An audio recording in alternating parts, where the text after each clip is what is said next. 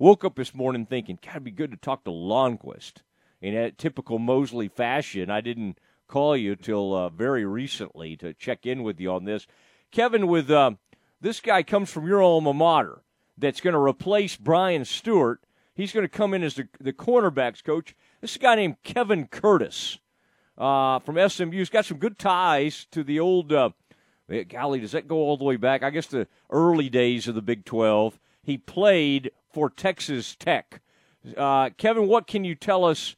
This is Kevin Lonnquist, of course, our uh, our big time expert uh, on all things recruiting in Baylor. Works for Rivals. You can follow him at at Sic'em Sports. Kevin, what do you know about Kevin Curtis? This guy coming over from SMU. Well, I think you know, for for starters, I think what Curtis did was, um, you know, he's been pretty successful wherever he's coached, and the fact that know, he's got a lot of ties in the uh, community, and of course, the fact that he and uh, Dave Aranda go back to their days right around the turn of the century uh, when he played at, at safety at Tech, and of course, Dave was on the staff there. I think that make that obviously built that relationship there, and then I think what Kevin has done, especially in his last stop, his last two stops between Louisiana Tech and SMU. Uh, pretty impressive. You know, one of the stories I know that was highlighted in the release was Brandon Stephens. But to give you a little bit of perspective of Stephens, he was a transfer from UCLA, uh, was playing a little bit more running back, and they they converted him to a defensive back. And I think that was probably one of the most impressive things how he was able to, if you will, personally flip the field. Uh, Curtis did for Stephens and turn him into an American Athletic uh, all type of all conference type of player. And I think that's what's going to happen here. Now, obviously, uh, he has some sh- uh, he has some roles to he has some shoes to fill because you know what they got out of Brian Stewart was really impressive. I thought Baylor secondary was probably one of the quiet uh, turn great turnarounds for the 2020 season. And Kevin's got his work cut out for him, but I think he can mold this staff. He's got some veterans coming back, you know, starting with Kalon Barnes and Raleigh Texada, so that makes a difference for him. And then, of course, I think he's a pretty good talent evaluator too. He did some good, pretty good things at SMU, and I expect him to continue that trend at Baylor. But now, because now he can sell it at a P five level. Yeah, I like that. I like I like this guy. I knew uh, coming from a, your alma mater SMU, you would have the goods on him, and so that will be interesting. One little side note: I don't want us to get too thrown off on this one, Kevin, because you and I could talk about this all day. I, I I saw the story in the morning news the other day and it was talking about you probably saw the same story, and it was just talking about like how teams some teams are playing the transfer market huge, others not as much, you know, uh, and I, I was just I was just staggered by this one little tidbit in the story. Okay, I think Sam Blum had it uh, from uh, the Dallas Sporting News. It said Texas State, okay, Texas State, which is now playing D1 football, that Texas State um, did not have any recruits in the early signing period and then didn't sign a kid in the late signing period. So literally, uh, they did, you know, bring in like 11 transfers, but they didn't sign a single kid. I mean, Kevin, that just that just almost brought me to my knees for at a time when I'm watching high school kids that should deserve scholarships in a normal pattern have to take either the preferred walk on or go play D2 or D3 football. I, I just that just that just almost brought me to my knees to see a program not sign a single kid. It, it is unprecedented what we saw there, Matt. Yeah, I read. I didn't read the morning news story, but I read another story about this. I think obviously the pandemic is the number one culprit in this and the fact that everyone got a mulligan from last year. So basically, your rosters were going to be flooded with kids, depending on how many were going to be uh, were going to enter the portal on their own, or if they were, as a phrase I like to use, be encouraged to be successful somewhere else. Um, and the fact that you know the, the portal has become such a different landmark, if you will, for how teams are going to build their rosters. You know, like in Baylor's case, they have three that have joined this roster. They're still looking for maybe one or two offensive linemen if it works for them, but they're going to be selective in how they do this.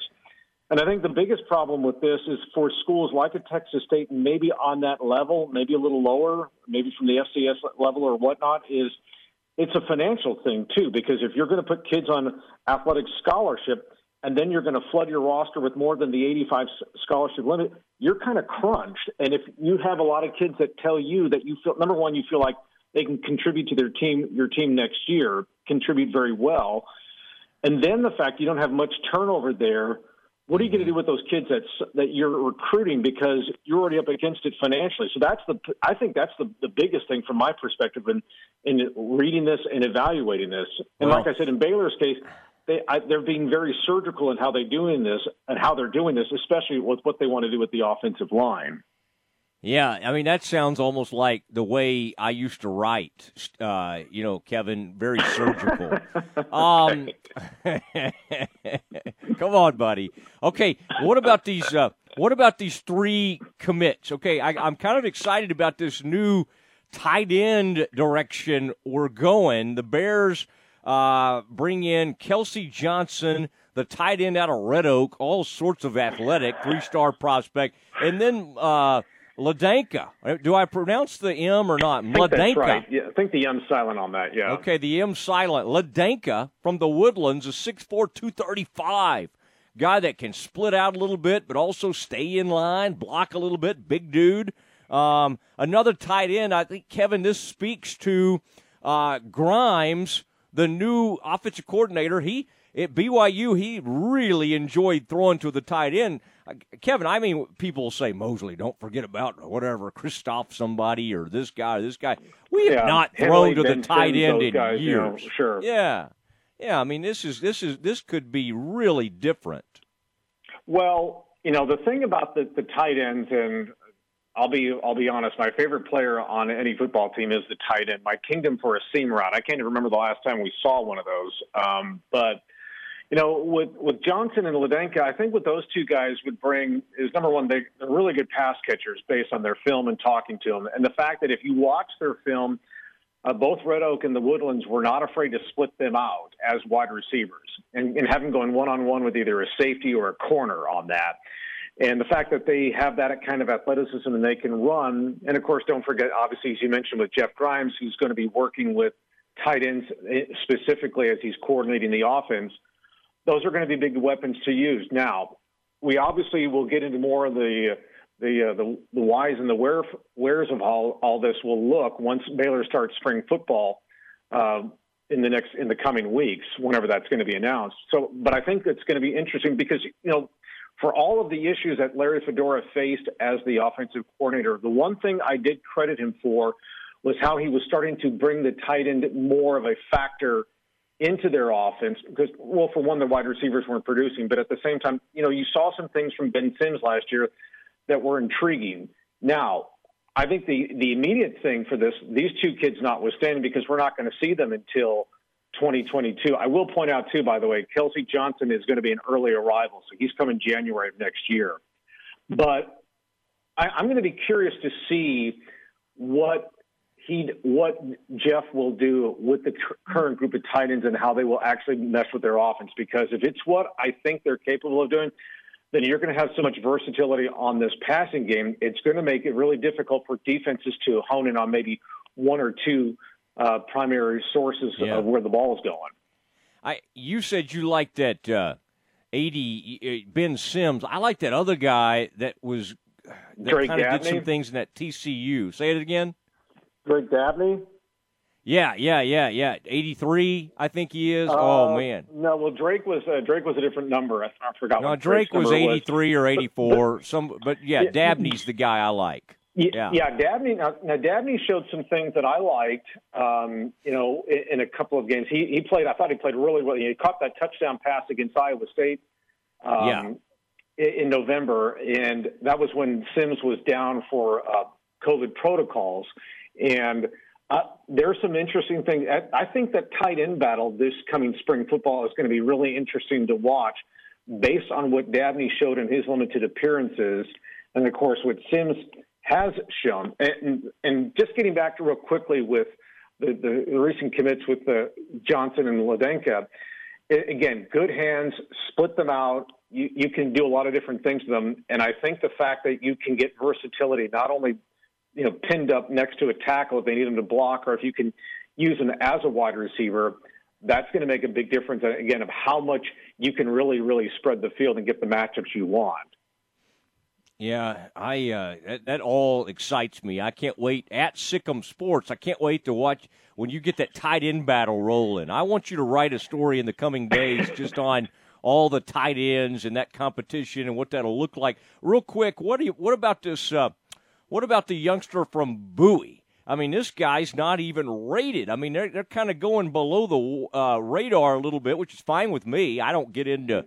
I know you have to do all that star stuff, but you're not even that connected to all that either. You you try to actually put your eyes on these players. Coleton Price uh, I like I like the name Coleton. It's got an E in it. C O L E T O N. Coleton Price from Bowie. Love Bowie. Yeah, I, yeah, that's for anyone who's trying to figure out where that is. That's halfway between uh, Wichita Falls and Fort Worth on uh, on Highway 287. Um, but you know, I think in, in his case, you know, he kind of this is kind of like your Devin Chafin type of recruit who came out of nowhere, and all of a sudden he just pops up to, and it's one of those immediately offer and commit at the same time type of scenario. And Price, a big kid, they got they like him at guard, about six four, two eighty, um, strong as an ox. And obviously, you know, when you play for a small school that number one isn't very good, or at least had a tough dip, tough season like Bowie did last year, went four and six. I think what this comes down to is getting a couple people in your corner to get your name out there. Not only for you fighting, not only you fighting for yourself and getting a couple people out there, and I think that's where another where the, the James Blanchard factor plays a role in this because James is really good at turning over rocks, finding kids like this, really scrutinizing what they look like on tape and beyond, and then making the call on them. And then, of course, he has to sell them to the staff and explain why I think this kid needs to be offered because of X, Y, and Z. And then everyone goes from there. Now, I'm sure once he gets on campus it, it's going to be a case of where they're going to have to put him in the uh, strength and conditioning program that's going to be pretty aggressive to get him up to speed so he can be available in a factor maybe in 2023. But it's a but it, but when you have six four two eighty to start, um, you can always work with that. All right, last thing I, I want to just help you out with something because you you focus mostly on football. I did some scouting for you, and you can use this on rivals if you want. There's a okay. kid Baylor's looking at for 2022, junior guard out of Richardson High School, six-three guard named Cason Wallace. And uh, there's another player on that team that's really good too, Rylan Griffin. But let me tell you something. Um, I, you know, I've seen a lot of basketball in my days. I played basketball in high school. I've never seen a kid six-three guard walk into a gym. He came into our he came into our local gym and he's decided to try to dunk on everybody in the gym. I mean, even the cheerleaders. It, it nobody was spared, and uh, it, this was one of the. It was almost reminded me a little bit. I, it's state title a few years ago, Kevin. I saw Marcus Smart when he was at Flower Mound. Marcus, it you know he was a man among boys. I mean, he's just like, okay, okay, it's time to win the game. I, have let y'all, I've let Lakeview Centennial hang around for a little bit. It's time to go ahead and win. Uh, so I'll, I'll, you guys step over here and I'm going to take this thing over. He had Phil Forte on his team. Didn't matter. He just said, Phil, mm-hmm. stand over there. I got to go win this game now. This is same kind of, same kind of kid. I mean, he just, uh, he doesn't seem, he seems pretty humble. He doesn't see, he didn't, you know, he's not like a showboat type kid. He just literally, he, every possession, he was looking to dunk on everybody on the Lake Highlands team. So as you're kind of put, you know, as you comment here and there occasionally on high school basketball recruiting, um, just keep that name in mind. Baylor wants well, we him. Have him. Yeah, and one thing yeah. too, Matt. He, you know, we have him at number 19 in our national uh, 150 list. So that and a lot of our experts, not me, but a couple of our experts. Uh, have have their FutureCast directed having him going to Baylor, so that's something to keep in mind. Okay, all right. That I mean, that's because I told them that, uh, Kevin. Oh, okay. I got I'm you. Just, I'm just kidding. hey, hey, buddy, appreciate you. Get back to work. Get back to work. But right. thanks for all the great information. Absolutely, Matt. Take care.